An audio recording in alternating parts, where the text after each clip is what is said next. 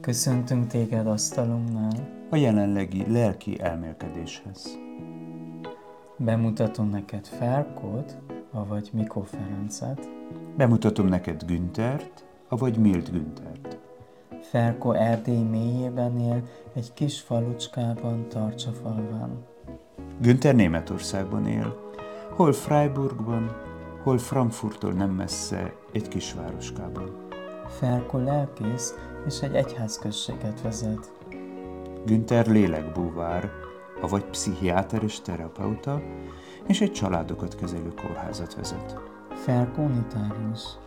Günther katolikusnak született, és buddhista szerzetes volt.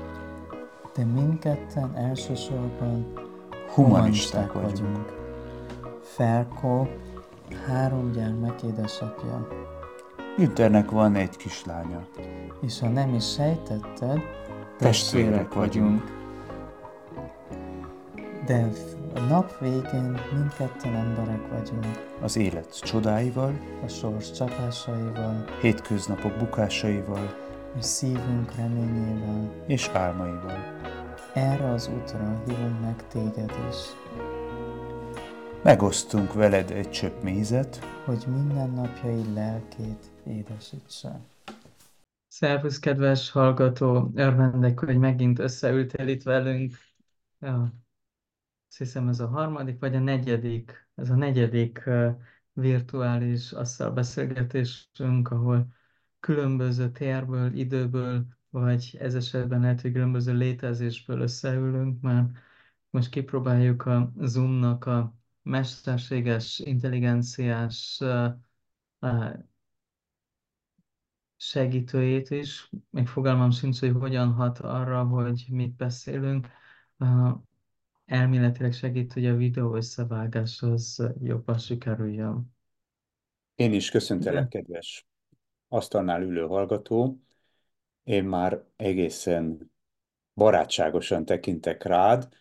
Elképzelem, mint aki nyitott szívvel és kedvességgel vagy itt velünk, és kíváncsian figyeled azt, hogy merre alakulhatunk. Habár lehet, hogy ebben a műsorban most egy kicsit a technikát is és a mesterséges intelligenciát is bevontuk, Jelen pillanatban az az érzésem, hogy ahogy a felvezetőből is hallgathattad, Günther lélekgyógyász, és én lelkész vagyok, és jelen pillanatban én egyáltalán nem aggódom azért, hogy a mesterséges intelligencia át tudná venni azt a szerepet, amit mi betöltünk, mert mi jó lélekkel, hivatással végezzük azt, hogy meghallgatunk, és egy tükröt próbálunk állítani a saját élettapasztalatunk és, és helyzeteink, tanulmányaink, olvasmányaink alapján, hogy az életnek az amúgy visszatérő fordulatait hogyan is kezeljük, és hogyan lépjünk át rajta, hogyan tanuljunk abból. Igen. Pont az, ami nekünk egy erősségünk, az a találkozás. És pont az, amit szerintem mindenféle technológia ide vagy oda, ezt nem tud helyettesíteni. És a személyes meggyőződésem, hogy a találkozás élménye, ez még egy ilyen kontextusban is megtörténik. Ezért választottunk egy ilyen formát, hogy Ferko Erdélyben, én Németországban, te éppen ott vagy a világ valamelyik csücskébe, ahol vagy, és mégis hiszek abban, hogy tudunk egymással találkozni. Mit hoztál És már a témának, Günther, erre az egy órára? Mhm. már régóta foglalkoztat egy témasorozat, ahol szeretném, hogy különböző érzéseket kezdjünk megtekinteni. És a fejemben gyakran van uh, az a híres Pink Floyd cím The Dark Side of the Moon, és egyszer már játszottam a szavakkal, és megfogalmaztam az egyik dolog, ami engem érdekel, a The Dark Side of the Heart. Abban az értelemben, hogy a szívnek a sötét oldala, hogy olyan dolgok, amiről nem sokat beszélünk, vagy nem szívesen beszélünk, de ott van és jelen van, és kihat az életünkre. Ez volt a kezdeti indíték, de tulajdonképpen már az a ponthoz jutottam, hogy jó lenne, hogy teljesen független sötét vagy nem sötét, vagyis kellemes vagy kellemetlen élmény, de hogy tekintsünk meg érzéseket, és amikor érzésekről beszélünk, sok embernek kétféle érzése van. Jól érzem magam, vagy rosszul érzem magam. És miután ezt kezdjük egy kicsit feloldani, az egyik élmény, ami nagyon erősen és élhetően jelen van, ha bár nehéz nekünk arról beszélni, és megnevezni, és lehet találkozni, az a dű. Úgyhogy Mondjál még ilyen típusúakat, hogy vezessük fel egy kicsit, és gondolkozzunk el, és azután mélyüljünk el ebbe, uh-huh. szerintem. Oké. A dű, ez egy ilyen élmény, ami sok embernek van, és uh, sok mindent kiforgat. Egy nagyon-nagyon érdekes élmény, amiről kevesen tudnak nagyon nyíltan beszélni, az a sértődés. És ez, egy gyakori folyamat. Félelem az, amiről többen tudnak beszélni. Féltékenység az egy olyasmi, ami sokszor jelen van, és helytől és környéktől függ, hogy ki mennyire nyitottan tud beszélni arról. Szégyen az egy nagy tabu érzés, ami nagyon-nagyon elterjed, és uh, sok mindent befolyásol bennünk. Jó érzések És nem jutnak eszedbe?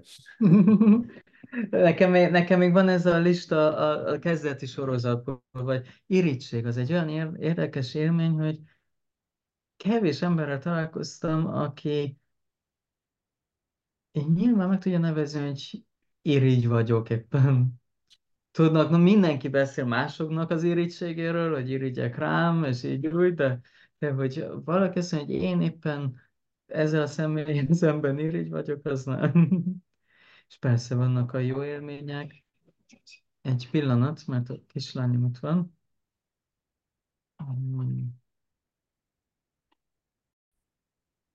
Oké, okay. visszajöttem, de azt hiszem, kis megszakítása a kislányom által jó volt, hogy emlékeztessen, hogy elkezdhetjük a témát a dűvel. És kíváncsi vagyok fel, hogy mikor a dűt hallod, mint élmény és érzés, a személyes világodban mik az első dolgok, amik feljönnek emlékekből, kihívásból, úgy, mint saját dühödről, úgy, mint, mint lelkész találkozni emberekkel, akik dühösek. Tehát mindkét szemszögből, mint tanulja a dűnek, vagy megélője a dűnek. Elsősorban a, a saját megéléseim jutnak eszembe így, ahogy feltexed a kérdést, és azt hiszem, hogy az a háttér, ahonnan jövünk, ott sokszor arra tanítottak, hogy a dühet, e, dühöt elfolytsuk, és visszatartsuk. A környezetemben akkor tapasztaltam meg, amikor ez a visszafolytás már nem működött, és akkor kitört, és akkor már elég sok kárt tett. Mhm. Ö, Ezt így éltem meg mondjuk fiatalabb koromban, akár otthon, akár iskolában tanárok között. Ez az a terület volt, ahol az én dühöm még nem játszott olyan nagy szerepet. Később én ezt nagyon jól át tudtam venni és megtanulni, és ritkán volt olyan, hogy a dühöt én engedjem megnyilvánulni. Nagyon-nagyon ügyeltem arra, hogy palástoljam és ügyeljek rá, és hosszú időnek kellett eltelnie, amíg a legszemélyesebb, a legbiztonságosabb környezetben én megengedtem, hogy a dű eljöjjön, előjöjjön. Ez azt jelenti, hogy biztos párkapcsolat és a gyermekeim között. De azt hiszem, hogy máshol, ha elő is jött, annak nagyon-nagyon visszafogott és burkolt árnyalata kellett legyen, igen, is emlékszem én dűre, például sokszor beszéltünk itt cserkésztáborokról, kell tudni azt, hogy az a cserkészet, amit mi műveltünk, az arról szólt, hogy, hogy egész évben úgy találkozgattunk, voltak kirándulásaink, de a legfontosabb tevékenység az a két heti nyári tábor volt, amikor kimentünk a természetben, és a civilizációtól teljesen elzárva, de ugyanakkor mi összezárva voltunk, azaz 50-80-100 Mhm. gyermek, hát nyilván nem vagy állandóan százzal kapcsolatban, hanem az őrsöddel, a melletted levő sátorosokkal, a, a te korosztályoddal.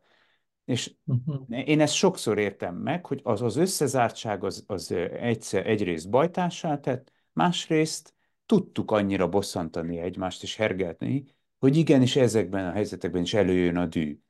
Hát nálam azért nagyon sokszor ez egy visszafolytott dolog volt. Például elvonultam, és kisírtam magam, vagy kerestem a magányt is, visszavonultam, vagy olyan dolgokat csináltam, ami lekötötte a figyelmemet, kézműves tevékenység, vagy valami, hogy elmenjen az az erő, de nem tudtam megélni. De tanúja voltam annak, hogy más például ki tudta tombolni magát. Mhm. A közelebb felnőttként viszont ezt a kettősséget éltem meg a leggyakrabban, hogy csak a, a belső körökben mertem dühöskedni. Azt hiszem, hogy ez fennáll most is.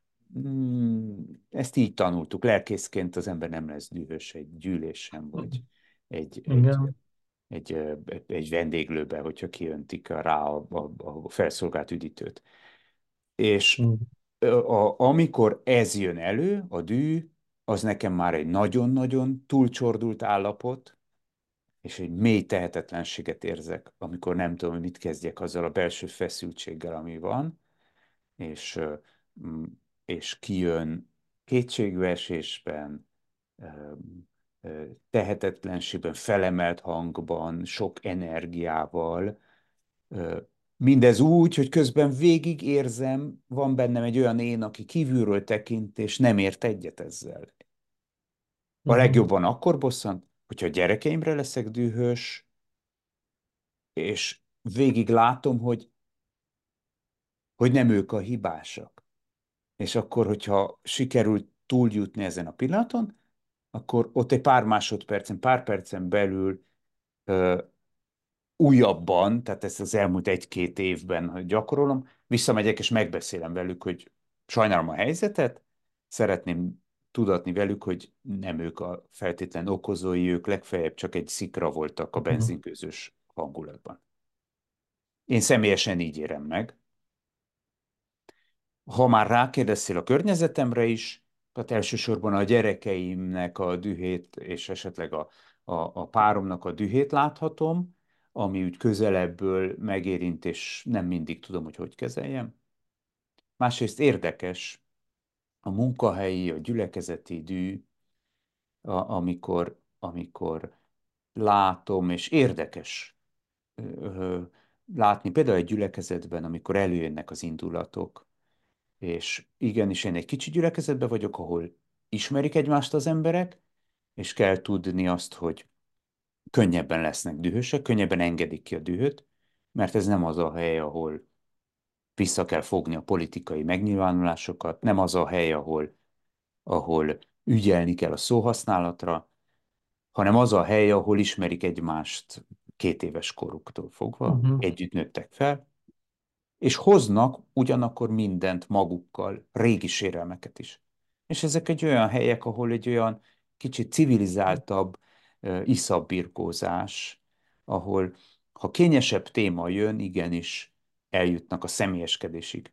Ez pedig előhozza a dühöt, ami leggyakrabban felemelt hangerőben nyilvánul meg. De a nagyon jó érzés, hogy megengedik maguknak, és ha kitűhöngik magukat a gyűlésben, utána akár jó érzéssel megállnak a gyűlés végén, és kocintanak, és, és, és délután együtt mennek és dolgoznak. Tehát Mhm. Én, példaértékűnek tartom, hogy, hogy ezt milyen természetesen meg tudják élni, hogy haragszanak egymásra, és a következő pillanatban tudnak segíteni egymásnak, és ez egy természetes része az életüknek. Ennek egy sokkal komplikáltabb és, és, és és a társadalmi szabályoknak egy elnyomott változatát élem meg én, vagy látom a saját családokban. Mhm. Konkrét példákat most, most csak közelebbről a gyermekeim életéből tudok mondani, hogy a saját, hogy legyen személyes, amikor egy fáradt nap van, vagy egy fáradt hét, vagy esetleg beteg is vagyok. és akkor ők, mintha megéreznék ezt, akkor néha rájátszanak arra, hogy a saját szófogadatlanságukat is előhozzák. Az én gyermekeim még kicsik, a felvezető, az első alkalommal mondtam, hogy 8-10-12 évesek, egyenlőre nem szólnak vissza. A dühömre nem dűvel vagy visszakiabálással reagálnak. Egyenlőre megszeppennek. Néha nagyon megsajnálom őket. Kicsit megsajnálom a saját énemet, ahogy visszaemlékszem a saját kicsi koromra. Ugyanilyen megszeppenést éreztem én is, amikor esetleg a szülők vagy a tanároknak a, a, a, a, a saját tehetetlen dühüket ránk zúdították. És én akkor szívre vettem. Most nagyon igyekszem, hogy a gyermekeim ne vegyék szívre az én dühöm. Hmm. És hagyom az egészet magamra hatni, mert annyi ilyen közös élmény jön elő ebből a témából. Hmm.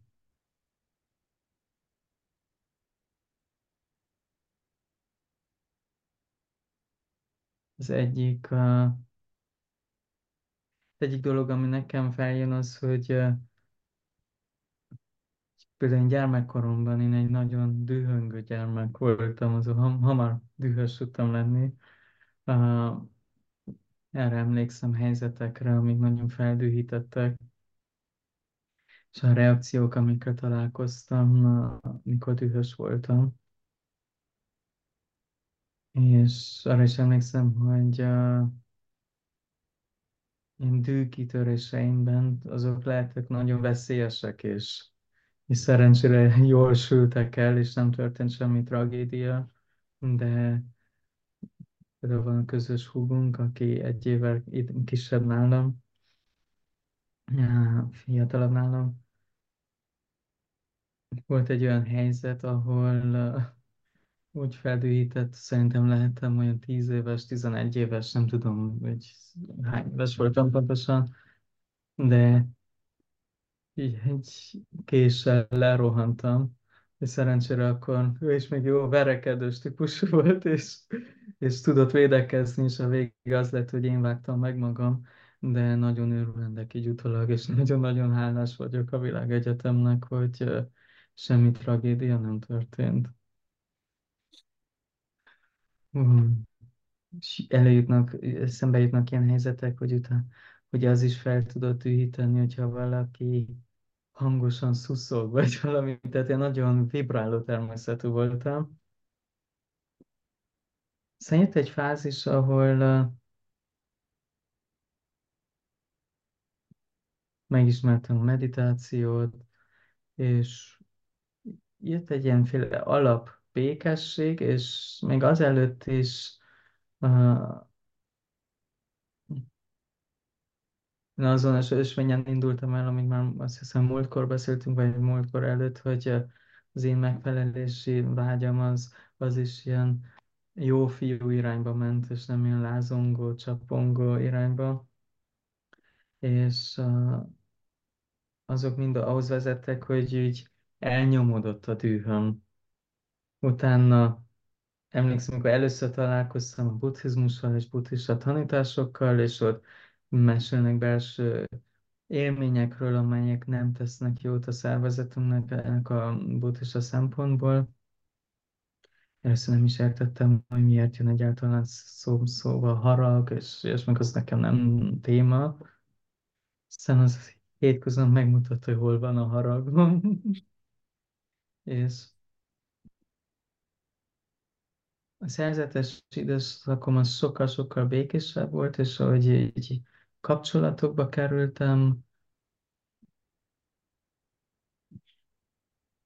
volt olyan kapcsolatom, ahol ez nagyon intenzív téma volt. És olyan témák, ahol folyton az egy, egyre fokozódott és fokozódott, és időben rohantam. És uh, jól megéltem, hogy mennyire egy tehetetlenség dinamikája volt mögötte részemről, és mennyire a tehetetlenség mögött az volt, hogy folyton azon próbálkoztam mindent, ami lehetőségemben állt megtenni, hogy a, a párom, a barátnőm boldog legyen. És az, az én teljesen ilyen érzelmi akrobatinkákat kezdtem kifejteni, és utána még történik valami, még valami elégedetlenség, és mikor már semmit sem tudok tenni, megélve, akkor bum, kirobbant a dű, és különböző formákban robbant ki. És volt olyan formában is, ahol azt mondtam, hogy oké, okay, hogyha ilyen intenzíven dühös tudok lenni ebben a kapcsolatban, akkor legjobb, hogyha ebből a kapcsolatból kijövök, mielőtt még valami tragédia történik. Hm.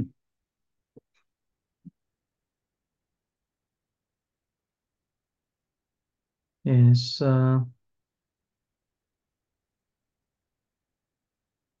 azt hiszem, hogy egy pont, hogy így foglalkoztam a témával,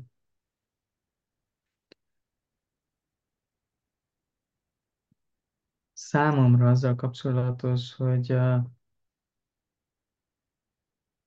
saját dühömet felvállalni.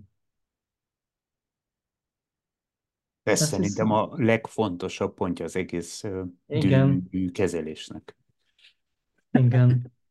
Mert uh, nagyon jól tudom magam nyugtatni, és nagyon sok készségem van abban, és uh, hogyha valami elindul elég gyorsan, uh, uh, hogyha felismerem, mi történik bennem gyorsan, segíthetek idegrendszeremben, hogy elég, hogy alapozódjon, de ezáltal valami, amiért a dű jön, és a dűnek valahol az az a szerep, hogy valamire felhívja a figyelmet, ami egy részemnek nagyon nincs rendben, azt le tudom csillapítani.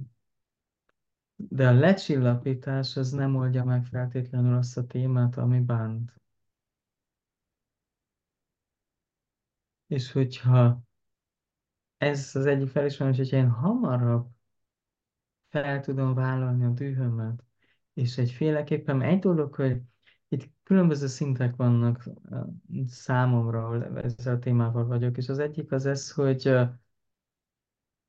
dű, dűnek tere legyen, De ez nem azt jelenti, hogy a dűt feltétlenül uh, úgy, ahogy van, egy kapcsolatba belehozni.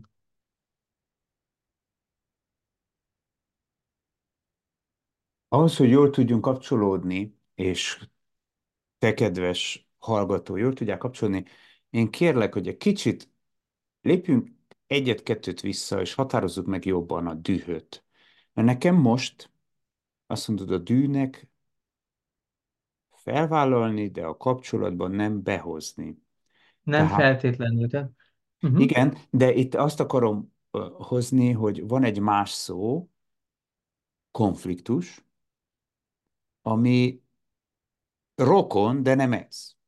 uh-huh, De a konfliktusnak azt hiszem, a konfliktus, amikor azt mondom, hogy érdek vagy értékek ellentéte, és ennek az ütköztetése, annak azt hiszem, hogy sokkal fontosabb helye és tere kéne legyen, mint a dűnek. Egy kicsit definiáljuk a dühöt, illetve, hogy mit akarunk most a dűvel körbejárni, az uh-huh, érzést felhozni, és egy kicsit a kezelését vagy az elfogadását mélyíteni?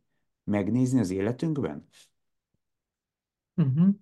Hogy gondoltad Érdekes, hogy felhozod, mert tényleg, hogy így hozod, látom, hogy, hogy itt egy különböző nézet van témáról, de mikor dűről beszélek, ez egy intenzív belső élmény,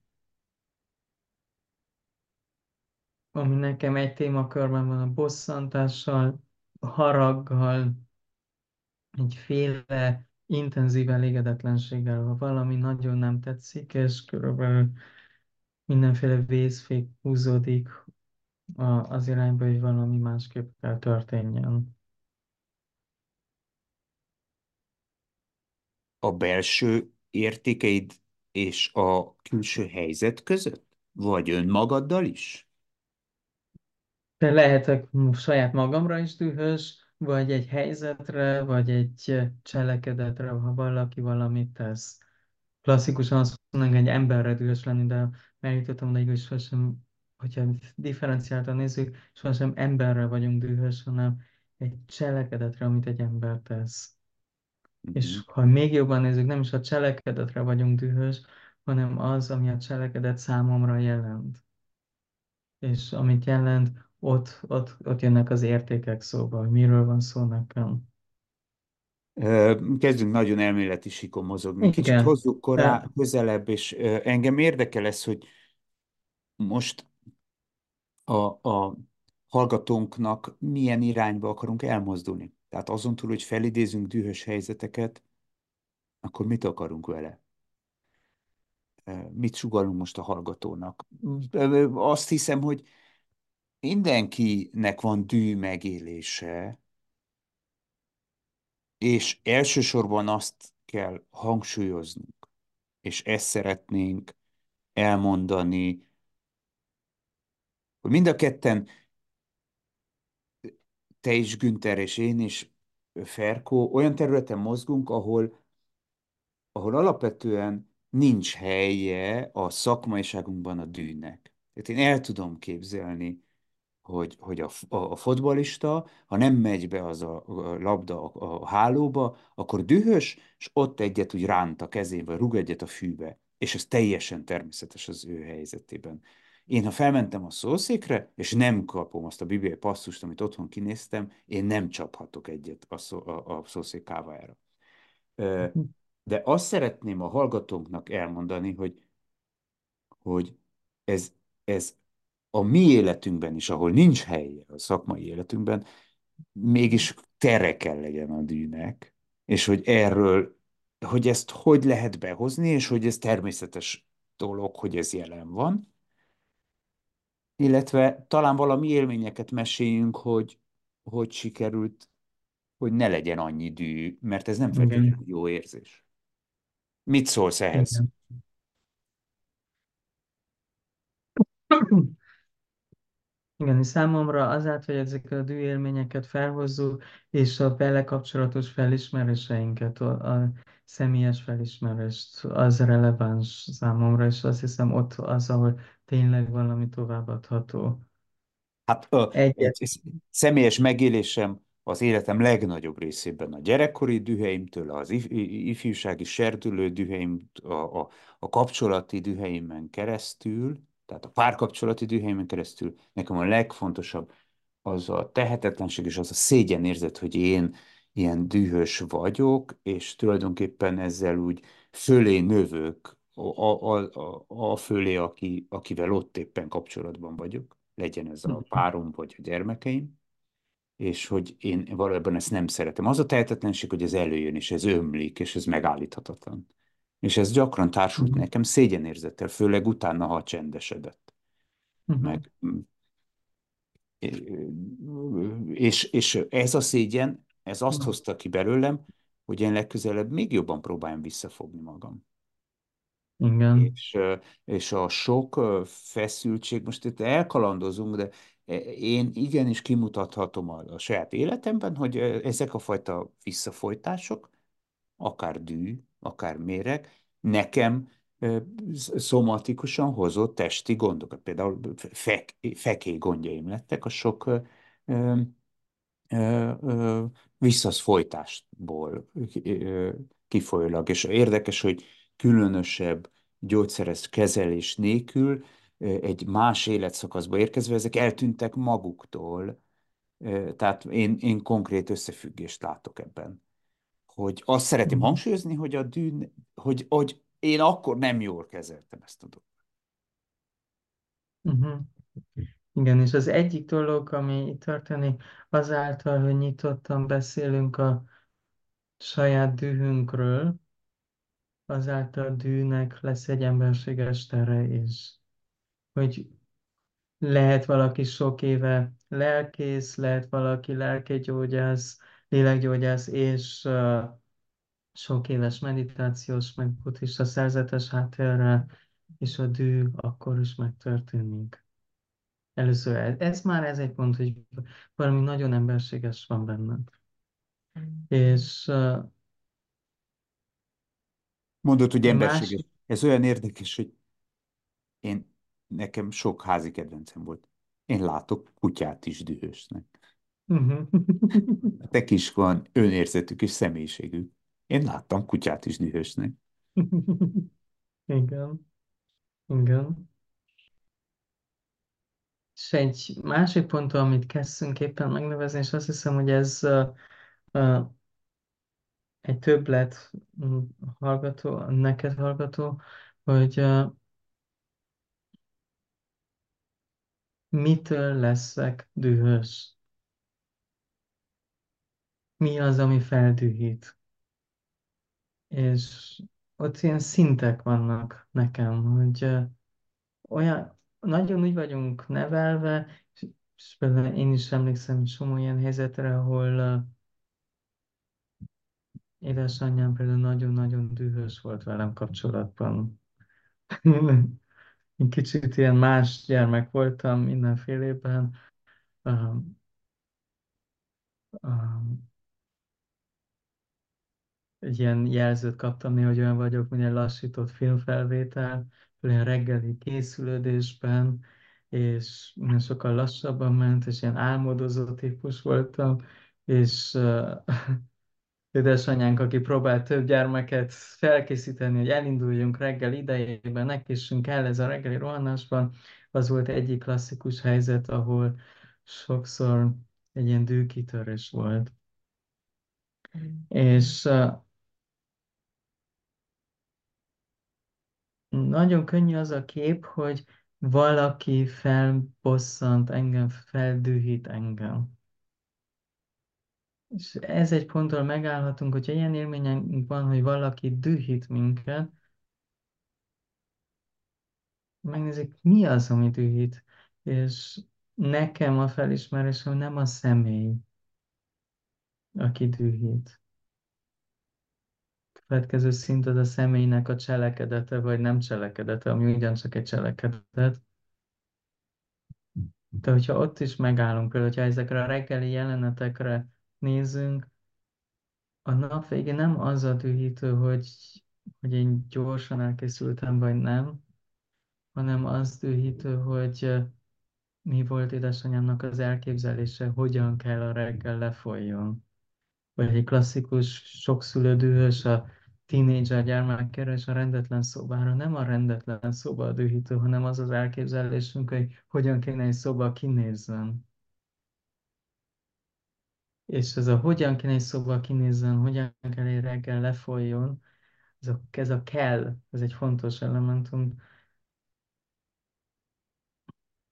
És amögött is van valami, például szeretnénk pontosan valahol ott lenni, megbízható emberek lenni, rendes emberek lenni, és valahol amögött is egy elfogadási kívánság van. És ugyanígy, ami meglepődtem, hogy de az egyik az, hogy álljunk itt egy kicsit ennél meg.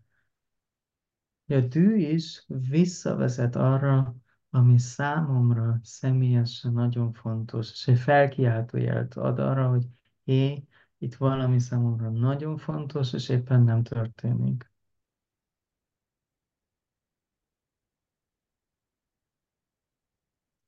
Én ezeket, ahogy mondod, sokszor az az élményem személyesen, hogy ezt, hogy mi a számomra fontos, és ez nem történik, ezt nem közöljük azokkal, akik abban a ö, ö, színpadi jelenetben épp játszanak. Tehát Uh-huh. behívtuk szín, ö, színészeknek, és nem szóltuk, hogy melyik darabot játszodjuk aznap este.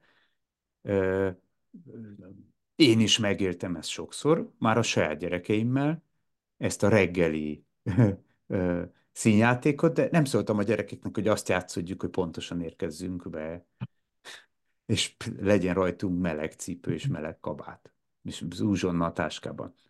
Hanem a gyerekek játéknak élvezik az egész életet, nem értik, hogy én mi, mi, mit, mi nézem az órámat, és akarok indulni már idejében. És vegyék már fel a cipőt, amikor ők egy más világban élnek. E, valóban így, ahogy mondod, ha szólnék nekik, hogy gyerekek, el kell érjünk 7.50-re, úgy igyekezzünk. Ma már azt látom, hogy sajnos annyit ö, ö, ö, játszottuk a dühös változatot, hogy a gyerekek megtanulják, hogy ne hozzanak engem dühös helyzetbe, és nem együtt kommunikáltuk le azt, hogy van-e az az érték, hogy pontosság lenni, pontosnak lenni, vagy e- vagy azt a szégyent, hogy elkéssünk, azt elkerüljük, vagy, vagy Uh-huh. Én sokat játszottam, tehát ö, a, a Róza kislányom hatodik osztályos. A mi erdélyi tanügyi rendszerünkben azt hiszem, már 7 éve jár iskolába. 7 éve játszodjuk azt, hogy az iskolába el kell érni, tehát nyolcra. És Uh-huh. minden gyermekek nem óra szerint élnek. Igen. Nekem nagy változást hozott. Ez a fajta felismerés, hogy én nem akarok dühös hangulatot minden nap és minden reggel. És, és kijelölni azokat a szövegeket, hogy, hogy, hogy az életet élveznünk kell, és, és nem időre elérni. Uh-huh. Igen. Szóval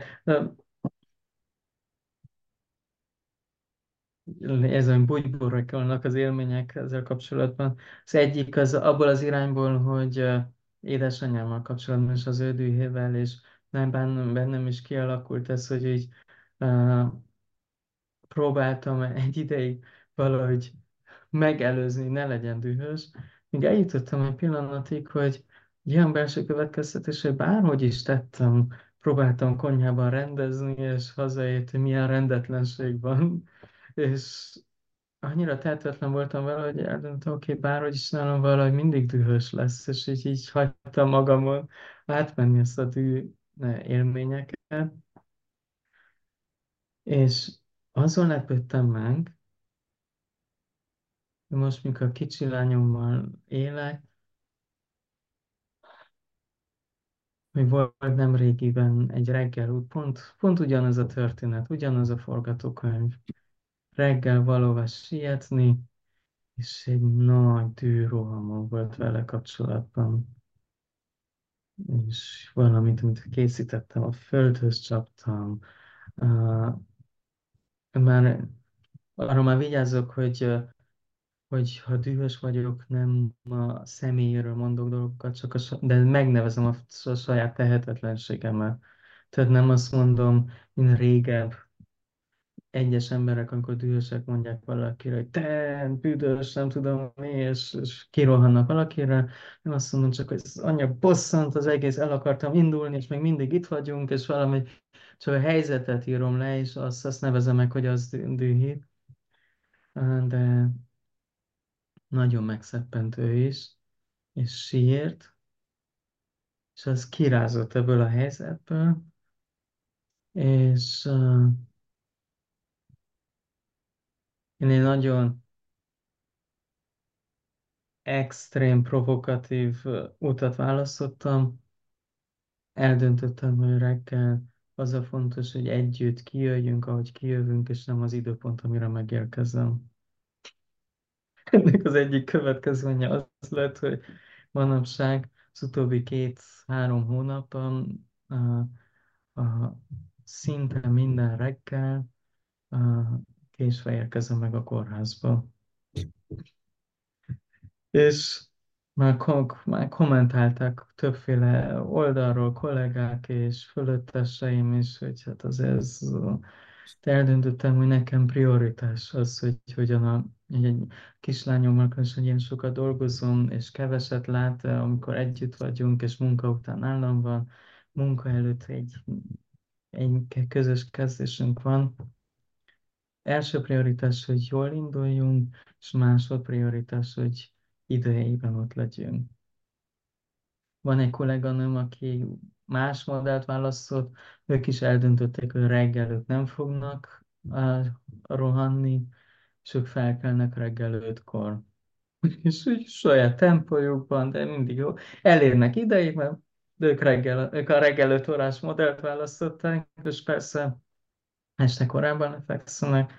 Én uh, ez, hogy most akkor ez van, hát akkor elkések, és uh, hiszek abban, hogy hosszú távon kialakul megint, hogy idejében ott legyek, mert ez nekem egy érték, és szeretném idejében kezdeni, de egy nagyobb érték, hogy kislányommal egy jó ritmusban legyek. És realitás az, hogy még így is lesznek helyzetek, ahol dühös leszek. A személyes életemben úgy alakult, hogy a gyerekek jelezték azt, hogy ők rosszul érzik magukat, és szégyenérzetük van, hogyha elkésnek, és ez tőlem is függhet, és, és nem tehetem függővé azt, hogy, hogy én 10 percet szeretnék még reggel aludni, akkor ők rosszul érzik magukat sorozatban reggelente, ezért én is újra gondoltam ezt. Most csak ilyen gyakorlatként, hogy a reggeli dühöt átlépni, ezért egyrészt én is szigorúbban kelek fel, másrészt a kényes pontokat jobban leszögeztük.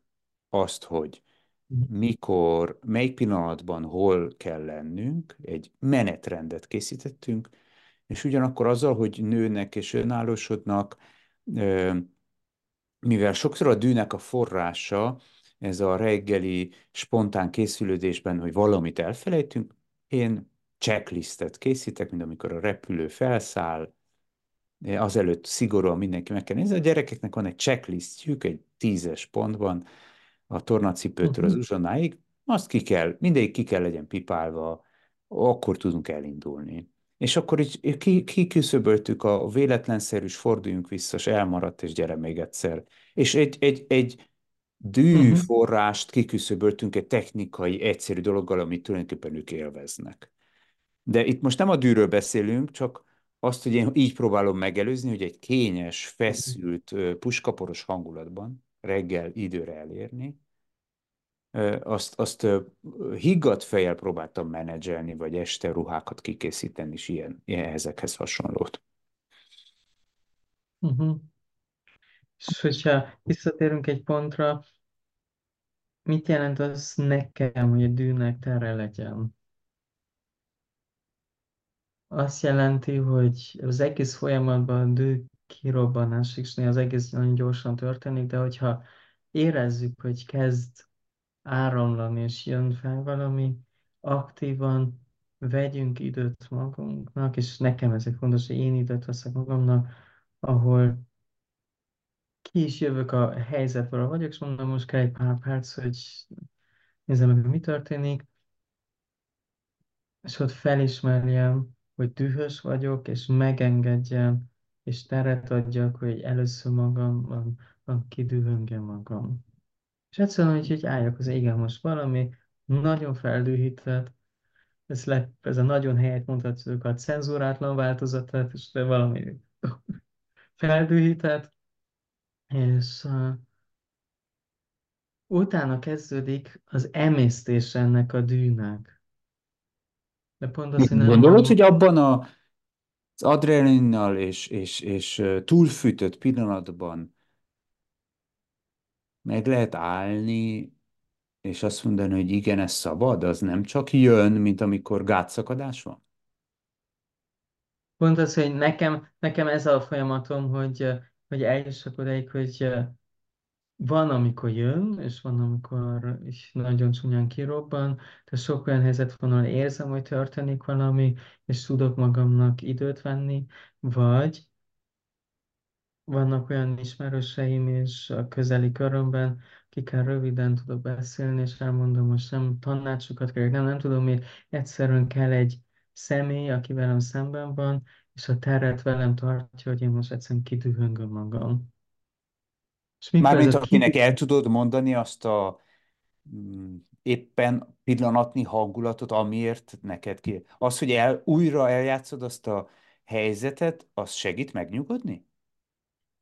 Igen, ez nekem ez, ez az egyik élmény, hogy, hogy legyen vala, va- van, amikor sokszor egyedül, de vala, vagy valaki mással, akinek nem az a dolga, hogy velem felmérgelődjön, és mondja, de mekkora, nem tudom mi, nem az a dolga, hogy engem megnyugtasson, hanem csak jelen legyen. Mhm. Elítélés nélkül jelen legyen, és egyszerűen ez, először dühös vagyok, és pont azért, hogy ezt a töltetet, ami még én vagyok, akkor tele elítéletekkel a dűben, ne arra a személyre éljem ki, aki megérint, hanem először a saját levesemet emészem meg. Egyszer egy ismerősöm használt egy ilyen összehasonlítást, egyik olyan, mint egy nyers krumpli. Az élmény, nem de nyers krumpli. És ahelyett, hogy ezt a nyers krumplit hozzávágjam a másik arcához, először ezt a nyers krumplit kezdem megfőzni, megemészteni, és felismerni, miről van szó, felismerni, mi az, ami bosszant, megnézni, mi az, felismerni azt is a folyamaton keresztül. Először ki, kirobban, ez az, ami terel legyen, és utána jön az az emésztés, hogy oké, okay, mi történik, és mi az én történetemben ebben az egészben. Próbálok egy, egy példát mutatni, akkor érezhető.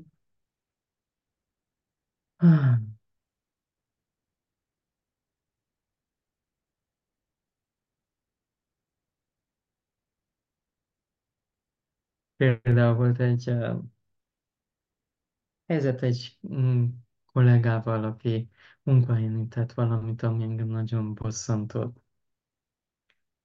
És hogy egyesek ilyen vezető pozícióban csinálják, így mások előtt kirobbannak, és ráhányják ezt az egészet a kollégára, és egy ilyesmi az, ami és számomra persze, hogy csinálhatom, de nem hiszem, hogy azt az eredményt hozza, amit el szeretnék érni. Nagyon pragmatikusan. De ezért nem szeretném a dühömet elnyomni.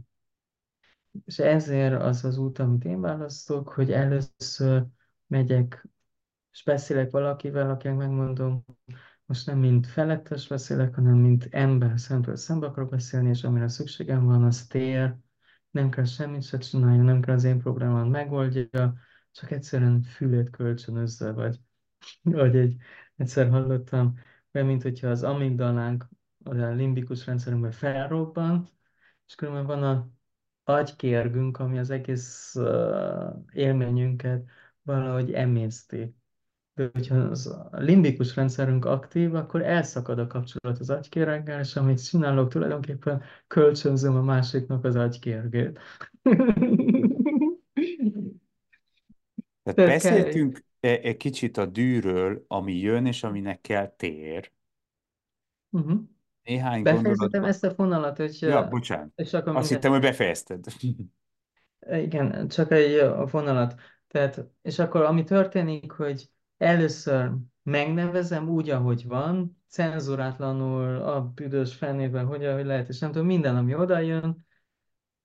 Utána jön az, hogy ez az első élmény megtörtént, második élmény, oké, okay, miről van szó, ez és ez bosszant, oké, okay, mi is az, amit akarok, és így történik az emésztésem, és így lesz a krumpliból egy krumpli leves. És mikor a krumpli leves megvan, akkor ezzel a krumpli levessel megyek vissza a kollégához, és akkor már tudok vele, akkor nincs ez az indulat karaktere ott, de a fontosság, az intenzitás meg ott lehet, de már nem indulatból tudok vele beszélni, hé, kell valami beszélni, mert úgy látom, nagyon bosszant engem. És akkor el tudom másképp mondani, tudok a dühömhöz állni, anélkül, hogy ezzel a cenzurátlan lehordásában a másiknak kiéljem, hanem nyugodtan tudjam, hé, ez és ez a dolog, úgy látom, engem nagyon zavar, és el tudom mondani, miért zavar, el tudom mondani, meg tudom nevezni a saját személyes történetemet, ami bele kavarodik, tehát az, az is tudok már állni, egyszerűen én így ketyegek, hogyha ez is ez történik, ezt ki nem állhatom, de már térben vagyok, hogy milyen megoldást találjunk erre. És már nem úgy van, hogy lerohanom, és a legszívesebben megfojtanám a másikat, hanem tudom mérges lenni, az indulatomat megnevezni, de az indulat nem indulattal kiélni. Igen. Egy érdekes visszakérdésem van, ami úgy nekem úgy most úgy hirtelen feljött. Kidőhöngöd, vagy félremész, és mással megbeszélve egy kicsit az a forrósága és ízósága lelohad. Volt-e már olyan élményed? Nekem személyesen volt. Ismét belehelyezkedve elméleti síkon abba a helyzetbe, megint dühös leszel. Én Igen. ezt főleg De, személlyel kapcsolatban élem meg, főleg, hogyha ha, ö, ö, van annak háttértörténete, bele elmesélve, vele közelbe kerülve, már nem nulláról kezdem azt a beszélgetést, azt, hanem egy, egy előítélete, vagy nem, nem tudom a megfelelő szót, egyszerűen érzem a tehetetlen érzést, már fe, nem feltétlenül ugyanolyan dűvel és intenzitással tör fel, de hogy megint azok a negatív érzések bizseregnek, ezt, ezt én érzem. Most Uh-huh. te, te így, ahogy mondtad, Igen. hogy lenyugodsz, és visszamész a kollégához, én el tudom képzelni, hogyha ez egy fél órán belül történik, vagy másnap, és nem egy hét után, akkor főleg, hogyha ő, mondjuk, be- beszéljünk konkrét helyzetekről. Nekem volt egy nagyon kellemetlen vitatkozásom, de, de pont úgy a, a, a lelkész kollégáimmal. Részint telefonbeszélgetés, aztán kiment egy ilyen nyilvános chatre. Én simán felvállalom, ha bár még nem volt alkalmam teljesen letisztázni, de érzem a saját részemet. Nagyon-nagyon dühös voltam, illetlenül dühös voltam, de nem szóltam a kollégáknak, hogy éppen milyen színdarabban játszunk és amúgy is van egy, egy ö, ö, érdekes hangulat ennek a kollégámnak, aki rám kérdezett, és kialakult egy, egy, egy számonkérés fajta dolog, egy papírt, amit én meg akartam a kollégáknak szerezni, bejelentettem, hogy ennek X nem kicsi összegbe fog kerülni, ezt mindenki kell vállalja, de gyorsan meg lesz. És ő halva ezt az X összeget, azt mondta, hogy hát én el tudom intézni fele ennyiért. És én nem tudtam, hogy mit csináljak tulajdonképpen, mert már azt a megrendelőt én leadtam. Onnan visszatáncolni olyan kényelmetlen lett volna, hogy ha elintézett gyorsan. Ahhoz, hogy végül kiderüljön, hogy az, amit én kértem, az az ő ajánlatánál is kisebb volt. És, és egy kellemetlen beszélgetés után nem azt mondta, hogy hű, milyen vagány voltál, hogy elrendezted, nálam is olcsóbban, s á, nem is gondoltam, nem is tudom, hogy miért mentem el el a másikhoz, hanem viccelődve, heccelve jött elő, és akkor én nagyon dühös lettem. És, egy, és, a, és a lelkészi chatben, tehát ez egy írásos, olyan dolgok jöttek előmbe, ahol, ahol, ahol, amit nem kellett volna leírnom. És egy kicsit Uh-huh. próbáltam felvázolni, hogy tulajdonképpen miért vagyok én dühös, egy, hogy egy, egy rossz hangulat, és stb. Én a, Uh-huh. ahogy az első mondatokat leírtam már, Igaz, hogy azok kimentek, de már megnyugodtam. Viszont ha én megint elképzelem azt a telefonbeszélgetést, és az első hetszelődést belőlem előjön megint az a dű. Uh-huh. Nem tudom, hogy érted, de vagy több konkrétumot kellett volna mondjak, de És, az én jelenlegi világnézetem erről az, hogyha valami megint előjön, azt jelenti, hogy jelenleg nekem az azt jelenti, hogy ott még van valami, amit még nem rágtunk végig, még uh-huh, nem emésztettem meg. Mert hogyha ezt a folyamatot elvégeztem, és kezdtem megnevezni, mi az, ami dühít, és, és utána visszamegyek a helyzetbe, és még megint előjön valami, ott még van valami részemről, ami egy rész, ami akarja, hogy, hogy meghallgassam, hogy lássam, és hogy komolyan vegyem. És ahogy ezt így mondtad, még feljönnek így különböző aspektusok, amit jó, jó megnevezni. Az egyik az a intenzitás. Dű az egy nagyon-nagyon intenzív élmény, és sokan esnek ebbe a csapdába, hogy valamilyen dühösek, valahogy levezetik a dühüket, és utána már meg vannak nyugodva, és akkor már nem. A düh az mozgat minket, hogy, hogy, hogy valamiről beszéljünk, ami dühít minket. De hogyha megnyugtatjuk magunkat, hajlandóak vagyunk arról már nem beszélni, vagy hogyha beszélni, azt a részt kifejez, kihagyni belőle, most bocsánat, most kimondok egy szót, te ez a dolog, ez engem kurvára felbosszantott. Azt nem mondjuk, hanem el- mondjuk, hát igen, egy kicsit mérgelődtem, vagy nem esett jól, vagy nem tudom mi. Tehát, hogyha megnyugtatjuk magunkat, elvesztjük az intenzitást sokszor. Tehát ez egy kvalitás, amit fontos megnevezni az intenzitása a dühünknek. A másik az az, ö, elveszíti az intenzitást, de az nem jobb, hanem indulatból, de újra és beszéljük a pont ez dolgot? a, nem, pontosan pont ez a másik egyik element, a másik jelenség, az intenzitás és az indulat. És Amint én célzok, az az, hogy az indulatot megemészszük, de az intenzitást megnevezzük. Konkrétabban?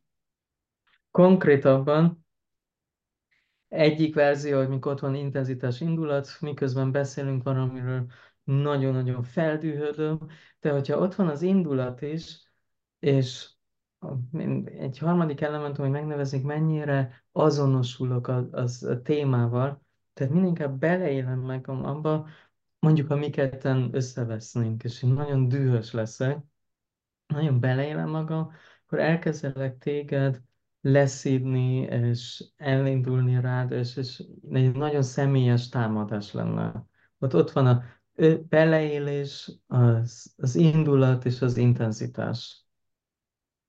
Ha beleélés sikerül elhagynom, kilépni, akkor tekintetek a saját dühömre, mint egy szemlélő, ez még lehet még mindig nagyon intenzív, és még lehet még mindig indulatos, de akkor már tudok a dűről, mint dühös beszélni. Nem, nem, mindannyian találkozunk ezzel a helyzettel, amikor valaki ordítja, hogy nem vagyok ideges! Ez egy, egy gyerekkorban szokott történni, amikor mondják egymásra, hogy nem érgelődöm. Nem érgelődöm! Ez az, amikor ez a beleélés benne van, nem is jövünk rá, hogy mennyire dühösek vagyunk. Amikor a beleélés kiléptünk abból, és egy rátekintünk lenni, akkor már legalább tudjuk nevezi, te valamit engem nagyon-nagyon bosszant engem, te tudod mondani, hogy még intenzitással is, és még történetnek indulatos dolgok is, tehát hogy dolgokat is mondok, amit lehet, hogy nem mondanék utólag, vagy ahogy mondom, és az én kívánságom az emésztésen keresztül, az indulat az a, a, a nyers krumpli, amit a másik arcába vágunk. Ha az indulatot megemésztettük, akkor marad a krumpli leves, de a krumpli leves nekem fontos, hogy ez még egy forró leves legyen, nem egy kihűlt leves kocka. Hm. Mert hogyha csak a kihűlt leves kockával jövök, akkor még mindig beszélünk a dologról, de a másik személy nem érti meg a kihatását, ami számomra volt, vagy ez helyzet súlyosságát, ami bennem történt. Beszéljünk egy kicsit konkrétabban. Mondjuk példát. Például, hogyha ha az, em- vannak, vannak uh, emberek, akik uh, átéltek egy csomó dühöngést, és utána próbálnak velem beszélni a helyzetről, vagy két hétre rá, és csak egy ilyen formátumot választják, hát igen, ez is ez történt, hát ez nem volt olyan szép. Ez az a leves kocka. Ennek már nincs az intenzitása ott. És van, mit a munkahelyen is olyan helyzet, ahol kollégám már felemésztette, és tud a dologról beszélni, vagy én velem is történik, tud meg tud nevezni, hé, egy ilyesmi az engem nagyon bosszant, egyáltalán nem tetszik, és úgy, ahogy történt, az egyáltalán nem tetszett. Ott érzem már az intenzitás, oké, okay, ez egy, egy több dologról volt szó, mint hát nem volt szép. Egy Uh-huh. könyv, amit olvastam egy pár évvel ezelőtt, az egy ilyen lelki fejlődésről beszélt, egy vállástörténet, ahol a terápia során eljárt olyan helyre, ahol, ahol meditációval és hipnózissal felidézett régi párkapcsolati helyzeteket, amiket ő annak idején nem élt meg, és teret adott, hogy kidühögje magát, és az Uh-huh. álmában és a hipnózisában mindenféle ö, ö, ö, gyilkoló eszközzel kivégezze a, a, a párját, és amikor fél évig ezt mind művelte, akkor, egy, akkor, akkor már az, utolsó fázisban már egész jól. Tehát, hogy, hogy Uh-huh. teret adott, és utólag is le, levezette ezeket az indulatokat. Uh-huh.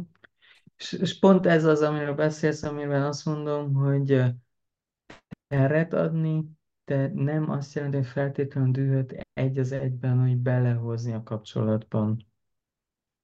Az jelenleg is lehet, hogy két év múlva másképp látom, jelenleg azt látom, hogy fontos, hogy az intenzitás ott legyen, megnevezni, vagy hogy a konfliktust megnevezed, a konfliktusra ránézni és behozni, és a angol kifejezésben van ez az elefántról a szobában beszélni, de nem feltétlenül az indulattal és az azonosulással.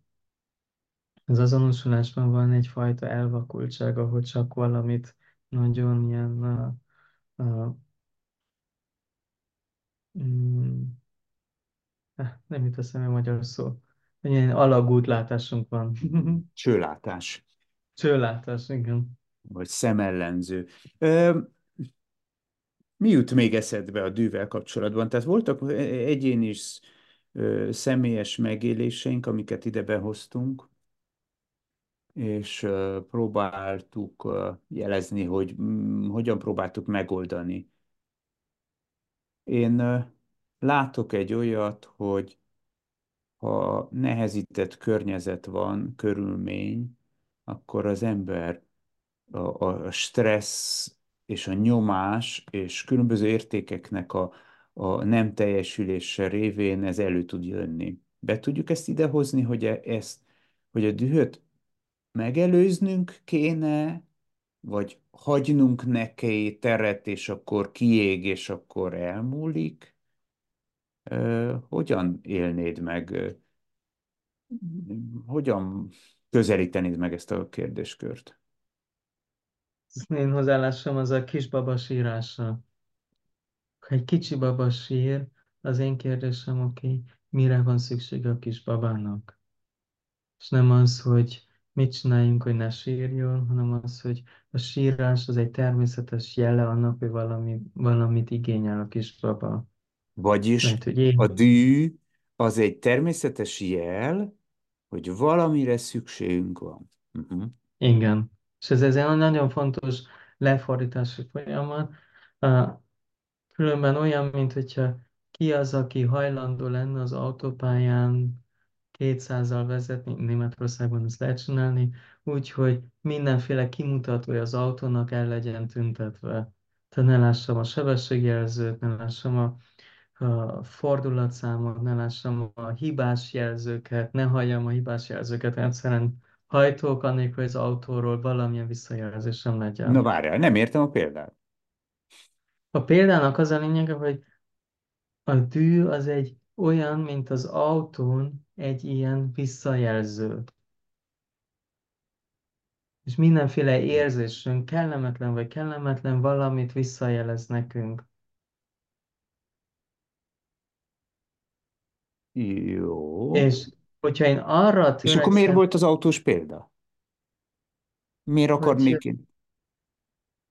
az a kérdés, hogy ki akarna, ki merne, vagy ki, vagy ki Ja, ki szeretne, merne a, a kijelzők nélkül ilyen gyorsan menni? Hogy nem igen, kapni elég jelzést, hogyha baj van például? igen, ha semmi jelzés, se a motorról, se semmiről, hibajelzéseket, semmit sem, és a dű az egyik ezeknek a jelzéseknek, és gyakran a dű akkor jön fel, mikor már a több a korábbi jelzésekre nem hallgattunk. Mhm. Igen, én a saját helyzeteimben most a közelmúltra tekintek, ha visszatekintek, ha benne vagyok, akkor is jól kijelölhetően, kicüvekelhetően lehet látni azokat a pillanatokat, amik már jelezték, hogy ez fog jönni. Hogy ez, ez ott, Igen, ott, ott, ott van a levegőben. Én ezt, igen. ezt ö, konkrétan a saját életemben vissza tudom ezt, ezt tek- és jó, tehát ez igazolja azt, hogy szükség van a dűre. Tehát, hogy ez egy A dű, igen, igen, a dű az egy számomra, az egy fontos jelzőrendszer, ami akkor jön belépésbe, hogyha a korábbi jelzéseket nem vettük igénybe, vagy egyszerűen átszaladtunk rajtuk. És Tehát akkor valami a hibajelzést nem megszüntetni, hanem az okát kéne fel megtalálni. Igen, igen, igen. Tehát számomra ez a kérdés, hogyha egy dű van, oké, okay, miről van szó nálam, mi az, amire szükségem van éppen, mi az, amit igénylek éppen, miután kiállt a dühöm. Uh-huh. Gondolod, hogy meg tudjuk nevezni ezt? Én a, a a, a, ö, reggeli késésnek a nyomásában. Én nem mindig tudom, tudok higgadtan odáig eljutni, hogy hát valójában azt szeretném, ha én egy jó apuka lennék, aki pontosan idejében felöltöztetve jó házi feladattal elviszi a gyermekét az iskolába, és mindenki teszi a dolgát. Én ez nem biztos, hogy akkor eszembe jut. Ha gyorsan megkérdeznél, érjünk be 7.50-re, ez lenne a cél. Úgy néz ki, hogy nem érünk be, tehát dühös vagyok. Nem mindig tudok ilyen higgadtan végigmenni, vagy megérezni, mi az én elfogadási szükségletem, vagy, vagy mi van Igen. az azelőtt való napról, még mi jött át. Én sem, és, és ez, ez a jelenség a dűnek, ahol a, ott van az indulat is, és hogyha ott van ez az azonosulás és a tartalommal, ez az, ami a csőlátást okozza. És mindennek ellenére ez, ez a számomra egy fontos állomás, ami jöhet később is, kitört alul, történt, ahogy történt, valahogy átevéckéltünk, hogyha valahol van a helye a napban annak, hogy ezt az élményt integráljuk, megint beolvasszuk magunkba, akkor azt szeretném megint ránézni, oké, okay, mi is történt ott. És És saját. mi, mi, mi, mi, mit csináljunk? Hogyha megálltunk, nincs már az indulat. Talán a dű sem, vagy mondjuk mind a kettő. És akkor mit csináljuk? Mit jelent ez, hogy integráljam? Nézzem Az, meg hogy az összetevőket, hogy mi történt? És mit szerettem igen, volna? Nevezzem meg? És nem csak a megérint, ez az érdekes, és ez, ami számomra annyira megérint, és ez oly sokszor kísértem más embereket is ebben, és már csak ennek tanulja is lenni, ha kezdünk egy ilyen élményt megnézni, és így, így tekinteni rá, és emészteni egy, egy mélyebb réteggel, egy mélyebb réteggel, valami nagyon-nagyon letisztul, és jönnek ezek az aha élmények. És akkor történik egy fellégzés, és beolvadás az élménynek vissza saját magunkhoz. És mikor ez megtörtént, akkor fontos, például, hogyha a gyermekeimmel, vagy valaki, aki számomra fontos, az a dű, dűroham kit, megesett, visszalépni a kapcsolatba, és az, amiről te is beszéltél, megint a témát megnevezni, de már más szemszögből. Uh-huh. És ott különböző dolog van, az egyik a kapcsolatot ahol itt egy szakadás történt a dűhön keresztül, azt megint összevarni, és a másik a saját, azt megnevezni, hogy mi hogyan, hmm, ez azt szó jut eszem, mi hogyan ketyegünk. Hogyha egy óra lenni, és ehhez elkezdeni ezt felvállalni, hogy oké, okay, én, én így ketyegek, hogyha ez és ez és ez történik, egyszerűen az idegrendszerem így reagál erre. És Uh-huh. ennek megvan a saját története, ezt is felvállalhatjuk, és megnevezhetjük, attól függ, kivel beszélünk, de ez a jelenlegi helyzet, hogy, és ami nagyon tetszik, egyszer láttam egy párt, azt hiszem, hogy valahol Hollandiában, vagy azon környéken élnek, akik egy ilyen modell dolgoztak ki maguknak, az egymással élésben, ahol arról szól, hogy megtanulni a párkapcsolaton keresztül is, és nem csak párkapcsolaton, azután kialakították mindenféle kapcsolatra, hogy hogyan ketyegünk, hogyan, hogyan reagálunk helyzetekben, mi az, ami számunkra fontos, mi az, ami számunkra, minket kihoz a sodrunkból, mi az, ami minket földel, mert meg megint talajt teremt a lábunk alatt, és eh, erről kíváncsian és nyitottan elkezdeni kapcsolatba lépni. És hogyha a másik személy is behozza ezt az önreflexiót a kapcsolatba, akkor tudom, á, igen, ez az, ezt, ezt már megneveztem magam, akkor tudom, hogyha ez történik, akkor ez segít neki. Egyesek jobban szeretik, hogy hagyjuk őket békén, és majd jönnek két óra múlva, vagy két nap múlva keresik aktívan a kapcsolatot. Mások azt szeretik, hogyha dühösek, hogy valaki ott legyen mellettük. És ilyen felismerések, és utána elkezdtek ilyen szerződéseket kötni, ugyanúgy munkában és ugyanúgy párkapcsolatban, családban, ahol az emberek kész, kezdik így leírni, hogy hogyan ketyegnek, és ezt utána vannak ilyen találkozások, akkor ezt megbeszélni, és mélyíteni a felismeréseket erről. Igen. Kíváncsi vagyok, kedves hallgató, hogy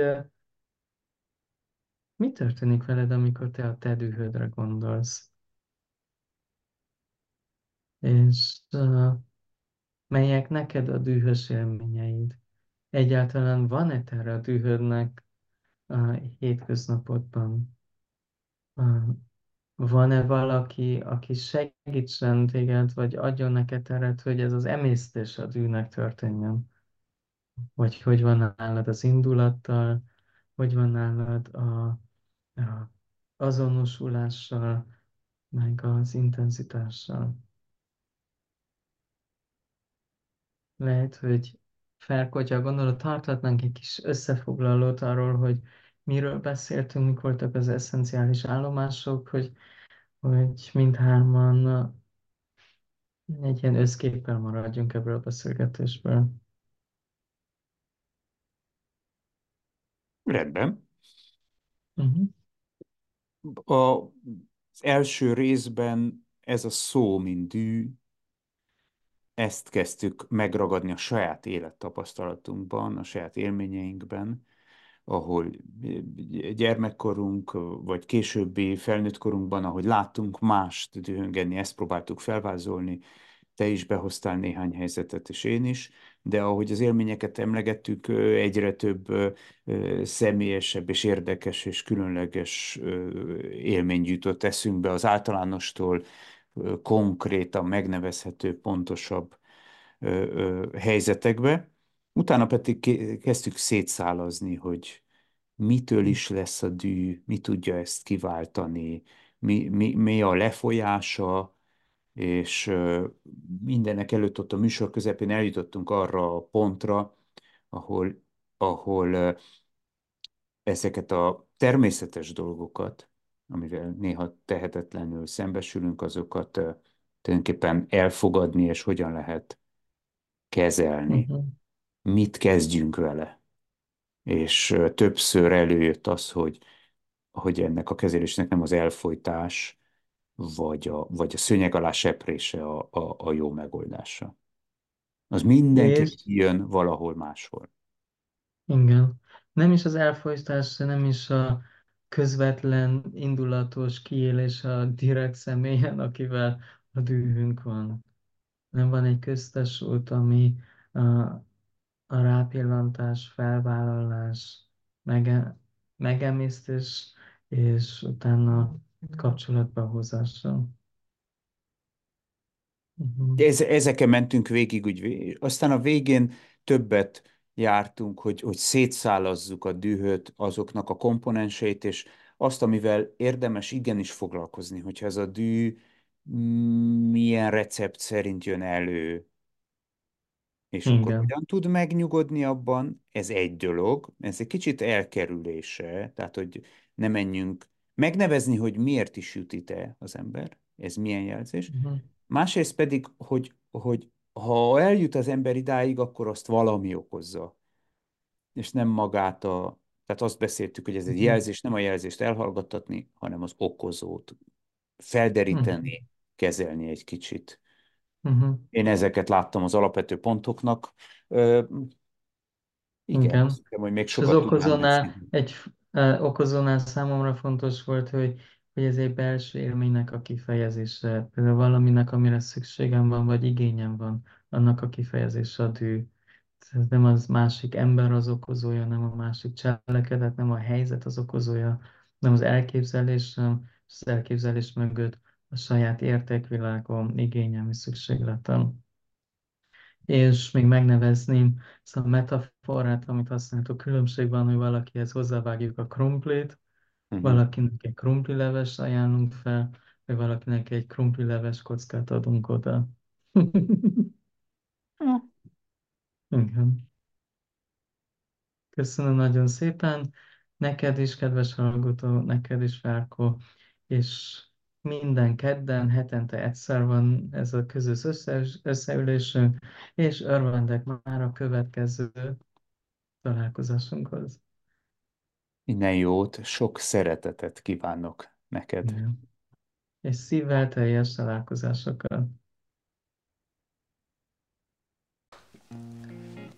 Örvendünk, hogy vendégünk voltál. Meggyőződésünk, hogy ezek az elmélkedések Sok ember hétköznapját édesítik. kérlek segíts tervünket azáltal, hogy Megosztod, lájkolod hozzászólsz. és feliratkozol. Hangunk így könnyebben ér el másokat is. Kíváncsiak vagyunk véleményedre és kérdéseidre. Írj nekünk e-mailt, Küldj hangfelvételt, vagy egyszerűen csak szólj hozzá. Találkozásaidat élje teljes szívvel. Ferenc és Günther.